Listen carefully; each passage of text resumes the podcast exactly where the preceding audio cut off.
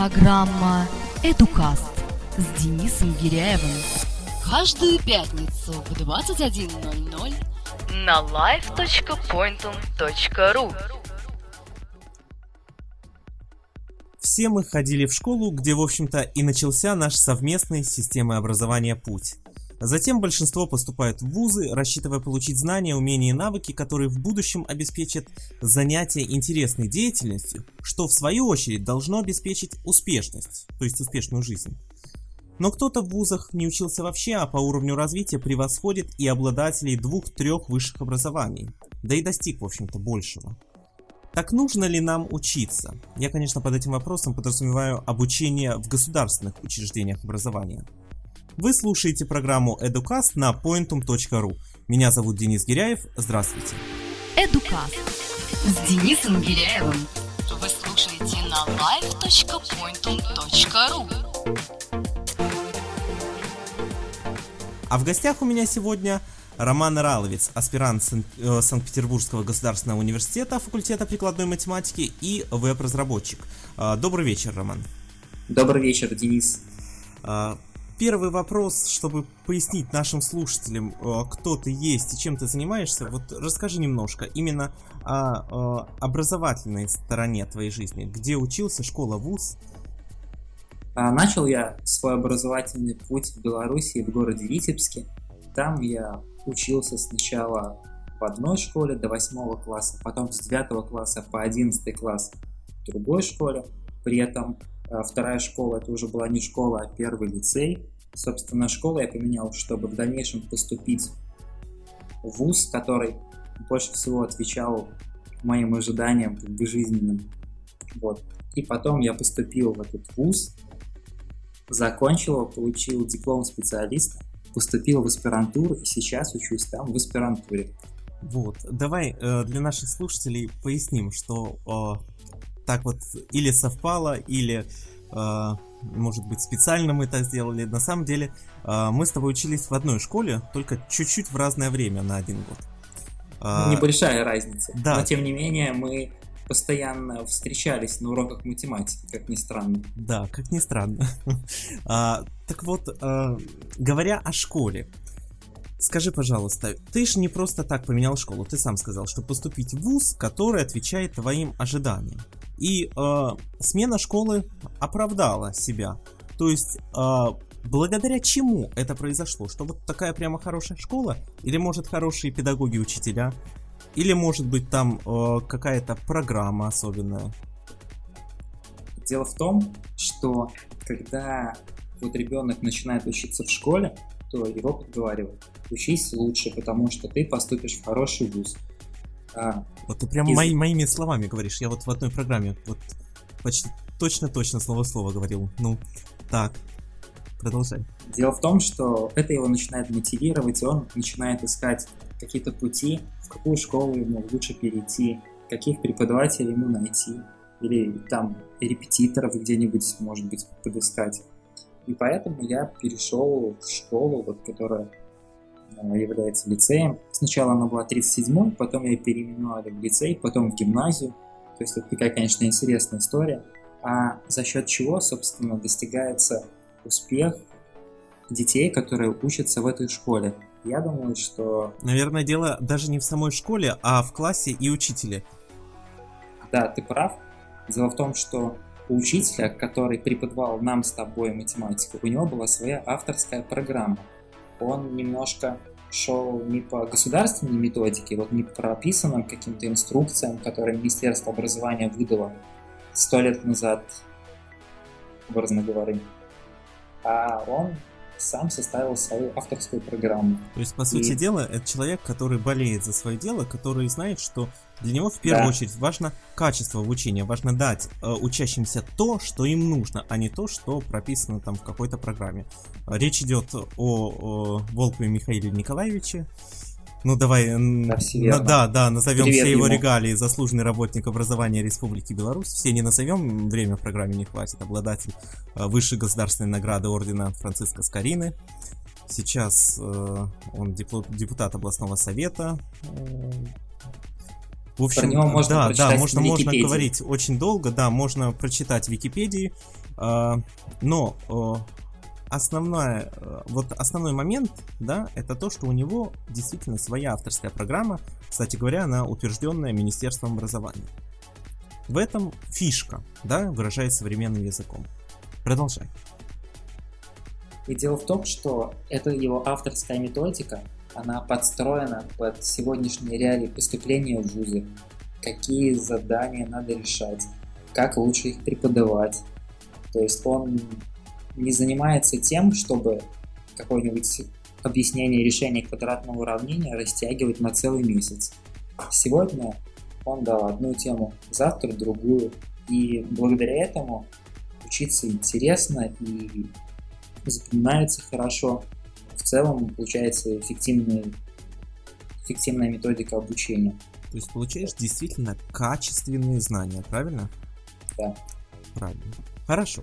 Вот ты закончил школу, поступил в ВУЗ, и я даже когда, вот ты сейчас рассказывал чуть-чуть о себе, э, записал, у тебя была такая цитата, который бы отвечал моим ожиданиям. Ты поступил в Санкт-Петербургский государственный университет, так? Да. Вот ты закончил, да? То есть сейчас ты уже аспирант, ты, по сути дела, э, пять лет как раз вот в этом году, да? Закончил. Mm-hmm. В процессе обучения э, не было ли у тебя такого ощущения, что немножечко ты учишь не то, что тебе надо? Может, в Санкт-Петербургском государственном такого нет. Но вот я встречаю огромное количество студентов, которые говорят, что я там хотел быть программистом, а мне рассказывают про идеологию, социологию и так далее. Конечно, Денис, есть такая проблема. Она заключается в том, что есть какой-то определенный заданный набор предметов, которые все студенты должны проходить нет какой-то динамики в выборе дисциплин, которые изучаешь. И за счет этого мы чувствуем, что действительно, вот как будто бы это что-то не то, мол, я учусь на программиста, а на самом деле меня учат на профессора математики. Но в то же время нельзя говорить, что, например, если я хочу быть программистом, то мне нужно знать только программирование, потому что а, в далеко идущей перспективе это будет невыгодно.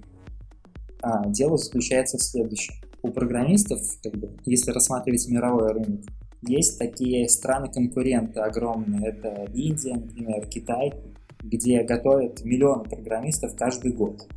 И чтобы быть конкурентоспособным, с ними надо как-то больше двигаться в сторону более наукоемких задач. Иначе Иначе придется, вот как они там за еду работают, так же и мы. Хорошо, я согласен. Это небольшое отступление от темы, наверное. Да, э, но посмотри такой вот нюанс. Э, работать на перспективу, но объективно такие дисциплины, как история, которая изучается очень часто довольно-таки углубленно, да? Идеология. История? а этот предмет, я вообще его назначение не понимаю, он какой-то пустой, да? Обо всем и ни о чем. А идеология еще есть где-то? Я думал, что Советский Союз развалился, идеологии уже нет. Я скажу по секрету, в одной стране есть предмет под названием «Идеология белорусского государства». Вот как. Это, конечно, немного удивительно, но на самом деле я хотел сказать про как бы, политическое влияние в образовании. Это, я думаю, является проблемой, потому что я считаю, образование должно быть вне как бы каких-то современных политических... А, да, в аполитичной атмосфере. Трендов, конечно. И вот все эти идеологии, они ни к чему хорошему не приводят. И э, как бы, например, ты сказал, что в Беларуси есть предмет идеологии, современной идеологии государства. Белорусского государства, да. Конечно, в России такого предмета нет, но зато например, есть, э, есть иногда такие явления, как просьба настоятельная, или вот школьники могут как бы и не идти туда, но вообще им надо сходить. Например, участие в каких-нибудь политических выступлениях. Вот, а, за то, то есть, ну, ты говоришь о, о чем-то добровольно-принудительном. Да. Вот то, что такой вот термин прижился, я думаю, ни в одной стране мира такого нет. То есть понятие добровольно-принудительное, э, его даже не знаю, можно ли перевести на английский, немецкий и другие языки. Да. Также есть, например, вот встраивание каких-то таких политических инструментов, например, в тесты какие-то. Вот когда школьник решает а, пример в русском языке э, с какими-то фразами наподобие «если бы Дмитрий если бы не Анатольевич, да. если бы не Дмитрий Анатольевич, то ничего в России не было, и все были бы безграмотными. И вот э, расставьте, пожалуйста, запятые в этом предложении правильно. Да, такой нюанс есть. ну, я, Я не вижу- считаю, что такого не должно быть. Ну, я согласен. Э, С другой стороны, если вот э, как ты привел пример с русским языком, да, да, негативно, неприятно. Но ничего такого очень плохого, чтобы повлияло на э, качество обучения именно русскому языку, я не вижу. Другой вопрос, что это повлияет на мировоззрение э, учащихся. Да, такое есть. Это не очень хорошо. А, но э, когда мы, э, учащиеся, да, тратят свое время на изучение каких-то вопросов, связанных э, вот с- там с политикой, с идеологией, с тем, что им в будущем 100% не пригодится. Я считаю, что это недопустимо. Это время, которое можно Да, потратить с разумеется. пользой. Смотри, э, вот ты начинал говорить эту фразу, что школьникам э, твердят, будете хорошо учиться, все будет хорошо в будущем. А, то есть, по сути дела, раньше это работало, я это уже много раз говорил в рамках нашей программы. Сейчас даже не стоит объяснять, почему это не работает. Так почему же вот эта иллюзия зависимости между качеством, э, между успеваемостью и успешностью в будущем, я так выражусь, почему эта иллюзия сохраняется до сих пор? Я думаю, что эта иллюзия сохраняется до сих пор, потому что а, вот в современной России, например, очень важно и какие у тебя вообще есть контакты в жизни, какие есть связи, и какие ты можешь, например, приобрести там, каких друзей в своем вузе. Например, вот самое, что приходит на ум в первую очередь, это, конечно, юрфак из ПБГУ. Ты, я думаю, знаешь, сколько там выпускников сейчас в строительстве работает.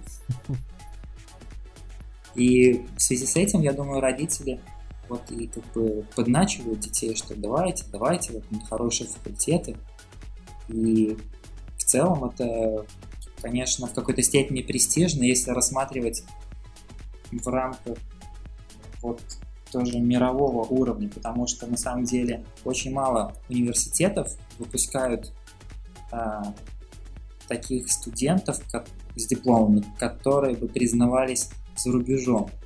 Это, знаешь, вопрос договоренностей каких-то определенных, потом престижа.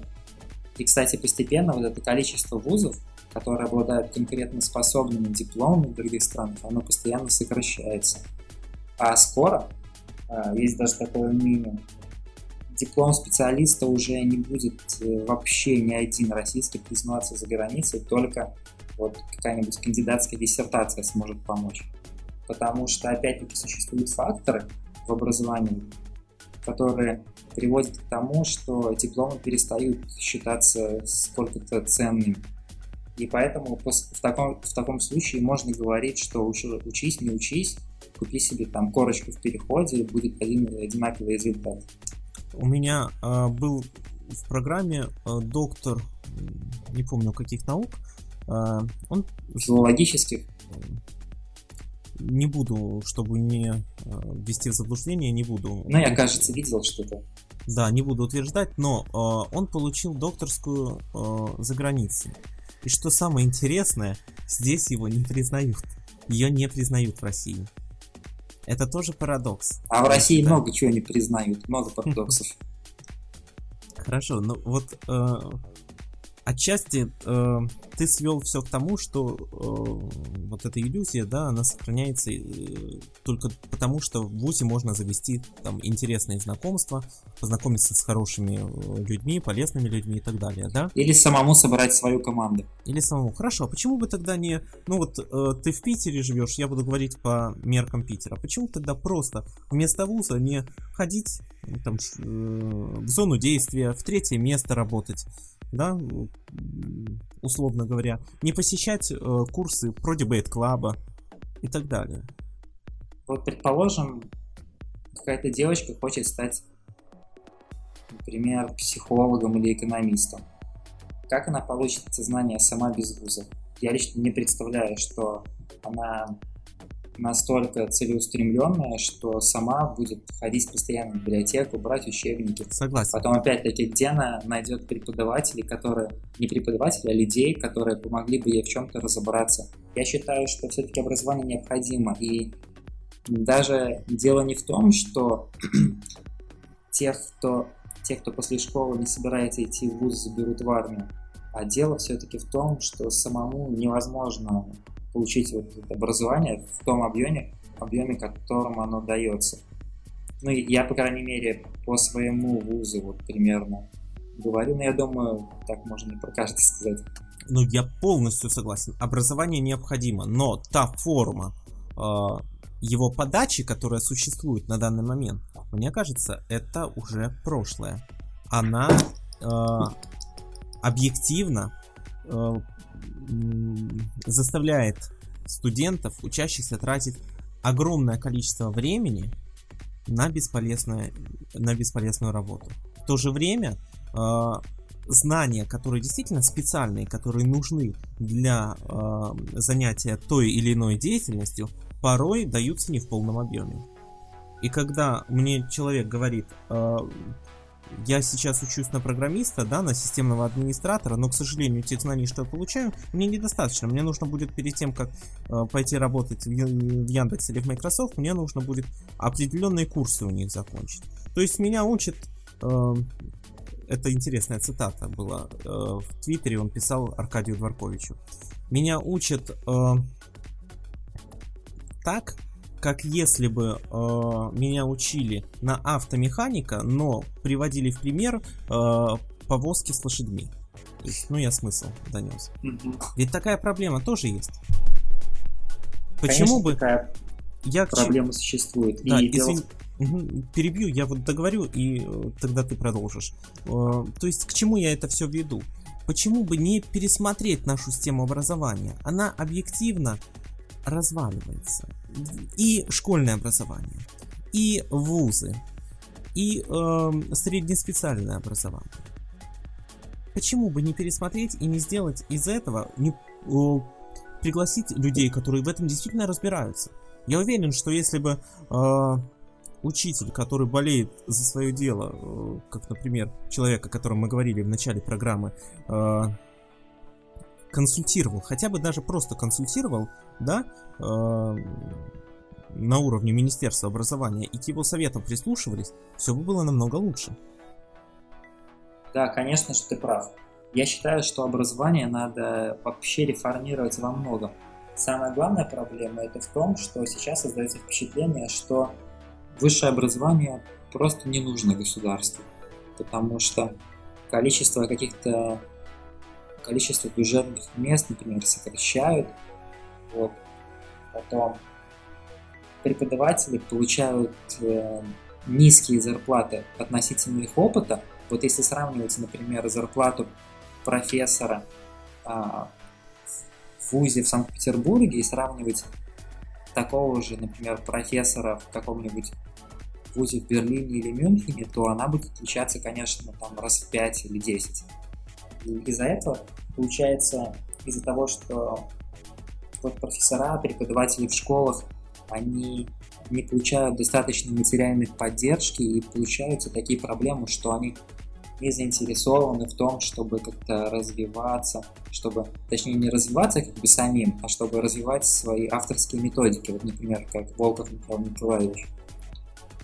А, собственно говоря, он их развивал ради собственной выгоды, все-таки согласись, потому что репетиторствование, и чем больше он учеников обучит, который потом поступит в хорошие вузы, тем больше прибыли он поимеет, так сказать. И поэтому... Абсолютно верно, это здоровое желание любого человека получить прибыль. Конечно. Здорового человека.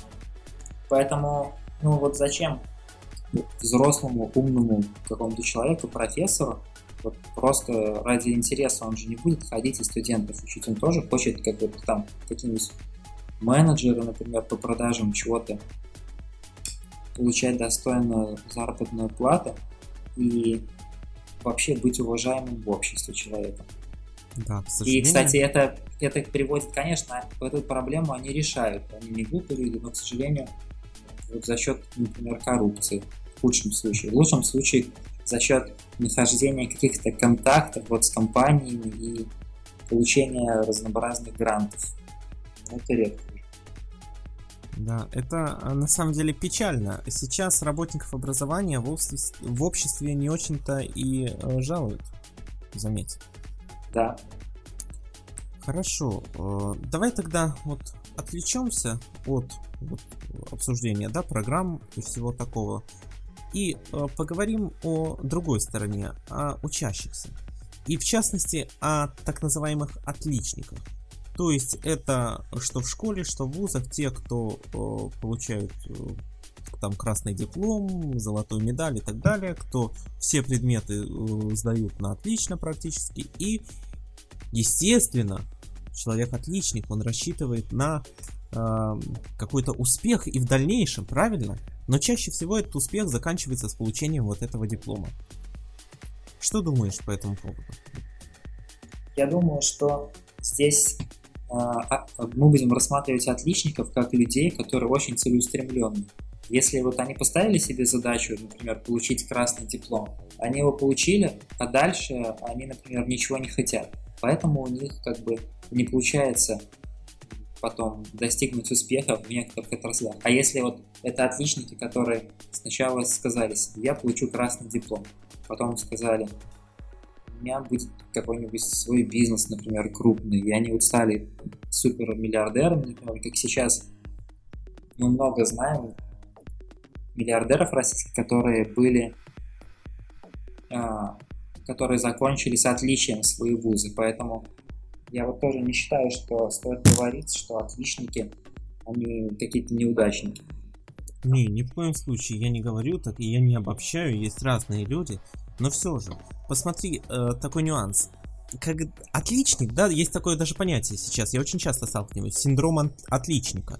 То есть, когда он рассчитывает на успех во всем, потому что он делает все правильно, так как написано по законам, по правилам, по бумажкам, то есть так, как от него просят.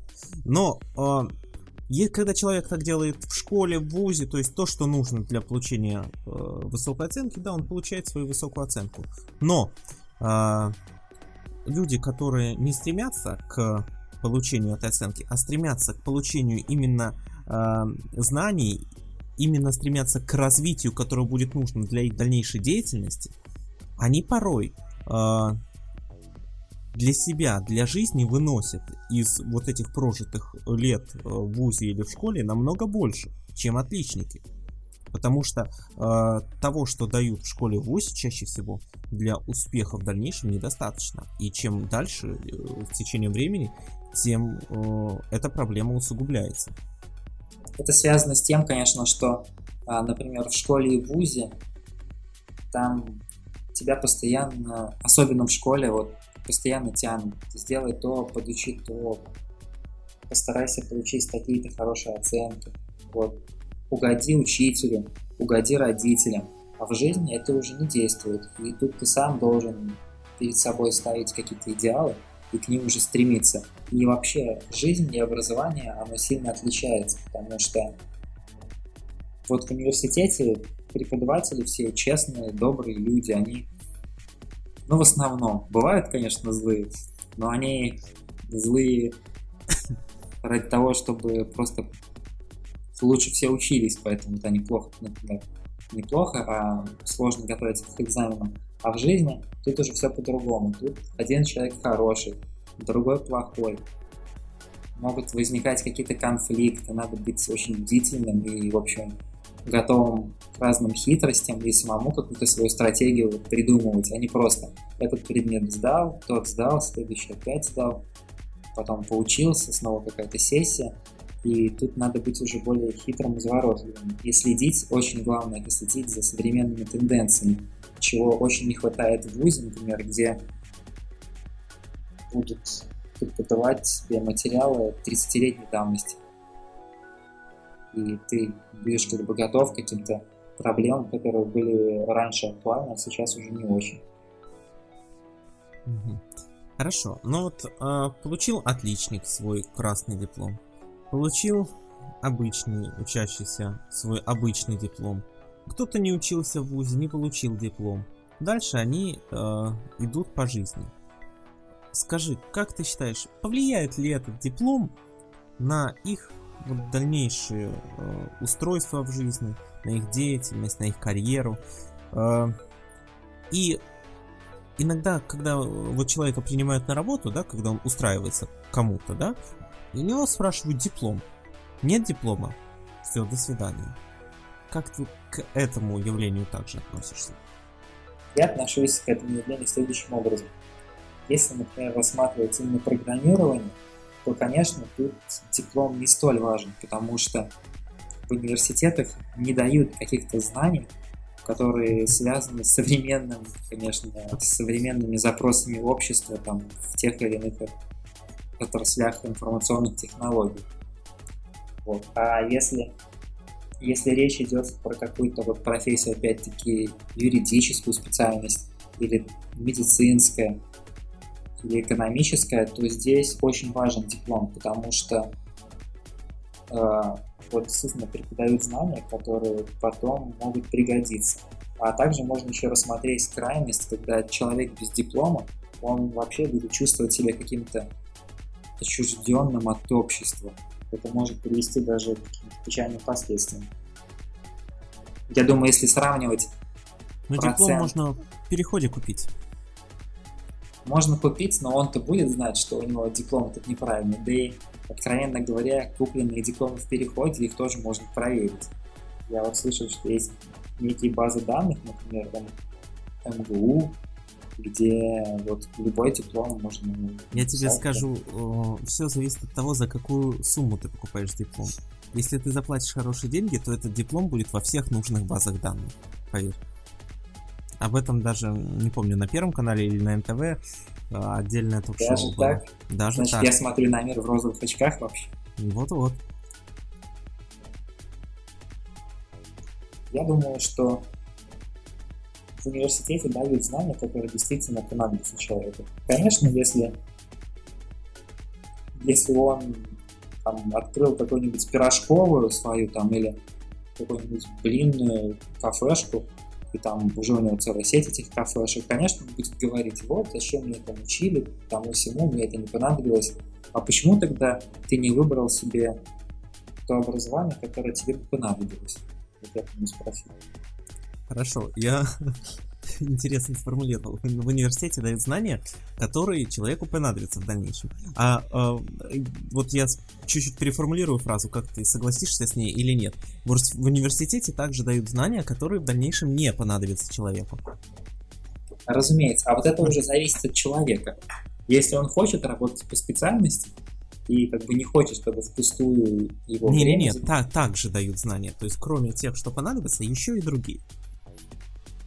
А вот это, об этом я уже говорил, потому что нельзя, понимаешь, точнее в очень малой форме можно выбирать те дисциплины, которые ты изучаешь. Например, я наслышан о том, что а, в европейских вузах там существует такая система. Студент сам выбирает, какие он будет предметы сдавать, в каком количестве, в каких семестрах. Поэтому вот уже ему говорить, меня учили тому, чему мне не надо, и вообще я не хотел, чтобы меня этому учили. С его стороны это уже будет немного странно. А с, на- а с нашей стороны это будет более логично и обоснованно. Хорошо, тогда а, вот ты правильно перешел к вопросу выбора того, что ты хочешь учить. Если а, можно выбирать а, направления, да, дисциплины, которые ты будешь учить, это замечательно. Это, по сути дела, в идеале так должно быть. А, ведь существуют даже а, определенные курсы, когда э, ты приходишь, да, по сути дела, ты можешь даже не получить диплом. Можешь получить диплом, все зависит от того, э, куда ты обращаешься. Но ты получаешь там знания, которые тебе нужны, за которыми ты пришел, правильно? А, Да. Существует также дистанционное обучение. А, Ты мне перед программой сказал, что очень положительно к нему относишься. Я тоже считаю, что за ним будущее. А, И чаще всего вот все дистанционные образовательные программы э, на данный момент построены так, что э, ты там будешь получать, опять же, исключительно те знания, которые ты выбрал, которые ты сказал, я хочу вот этому научиться, и тебя этому учат. Наверное, стоит и э, программы вузов, вообще э, саму структуру э, системы образования, системы высшего образования каким-то образом приблизить к такой форме, когда есть выбор. Когда ты выбираешь не только факультет, но выбираешь еще очень узко свою специализацию. Конечно, это безусловно правильно. Потому что на чем вообще, а, на чем основано успешное образование? Человек заинтересован в том, что он учит. Если он считает, что его обучают тому, что ему не надо, то он это будет как-то стараться пропустить сквозь себя. В одно ухо влетело, в другое вылетело, сдал экзамен, через неделю все забыл. А если он выбирает сам, а тем более этому способствует дистанционное образование, когда а, например, человек живет в Архангельске, хочет там какой-то курс Санкт-Петербургского университета изучить, другой курс Московского университета, и это ему как бы очень на руку было бы, если бы наши университеты предоставляли такие онлайн-программы. А сейчас только вот американские вузы Да, этим занимаются. к сожалению, это так. Хорошо. Э, У нас, к сожалению, хронометраж программы подходит к концу, поэтому хочется тебя спросить. а Если бы э, ты стал ну, министром образования, консультантом министра образования, что Так, бы да. ты первую очередь поменял в нашей системе? Какие реформы бы провел? Или вообще снес бы эту всю систему и построил свою новую? В первую очередь я бы э, Я бы сделал так, последнее. В первую очередь я бы заинтересовал преподавателей а, в процессе обучения. Потом Естественно, я- материально. Я, постарался бы, конечно, построить какую-то связь между университетом и бизнесом, чтобы бизнес очень влиял на то, что преподают в университет, и чтобы студенты могли как-то уже когда учатся, они знали, что им это в работе пригодится, и у них была бы уже какая-то гарантия в том, что они не зря вот это все учат. И, кстати, здесь насчет платного образования тоже многие схемы надо реализовать, когда бизнес платит за подготовку сотрудников, а потом они работают. Кстати, насчет интеграции бизнеса и образования, очень много вот схожих с твоей мысли проскальзывает в заметках в блоге Тины Канделаки. Я с, э, с большинством из них полностью согласен. Если э, человек будет правильно учиться для того, чтобы потом работать, вот заниматься этим, этим и этим, естественно, у него будет и желание учиться, и знания будут э, он усваивать по максимуму, да, все, что надо, Да. и даже больше. Потом а, надо особое внимание, конечно, уделять каким-то научным фундаментальным разработкам, которые сейчас практически не поддерживаются государством, и ученые, какие-то математики и так далее, фундаменталисты не нужны, потому что прямого дохода они не приносят, и вообще в целом надо а, стараться интегрировать науку с бизнесом, чтобы получался такой совместный эффект, вот, когда выгоду получают и те, и другие. И последний к тебе вопрос. Это вот мы поговорили о будущем, да, чтобы ты изменил вообще. А давай вот вспомни еще раз свою жизнь, о которой ты рассказывал. Если бы у тебя была возможность что-то поменять, вот именно я говорю сейчас про образование, что бы в своей жизни, что бы это было? Наверное, Ну, Волкова ты все равно учился. знаешь, я бы, наверное, ничего бы не менял. Ничего. Спасибо. Спасибо большое. Спасибо. Это был Роман Раловец, э, аспирант Санкт-Петербургского государственного университета. Еще раз скажу, что факультет Спасибо, Денис. прикладной математики. Да, спасибо, Рома, что пришел. Э, Это была программа Educast. Вы слушаете... Спасибо, что пригласил. Обязательно приглашу, приглашу еще раз э, в программу Паутина, ведь ты у нас еще и веб-разработчик. Да. Educast. Вы слушаете pointum.ru. Меня зовут Денис Гиряев. До встречи в следующую пятницу в 21.00. Всем пока. Программа «Эдукаст» с Денисом Гиряевым. Каждую пятницу в 21.00 на live.pointum.ru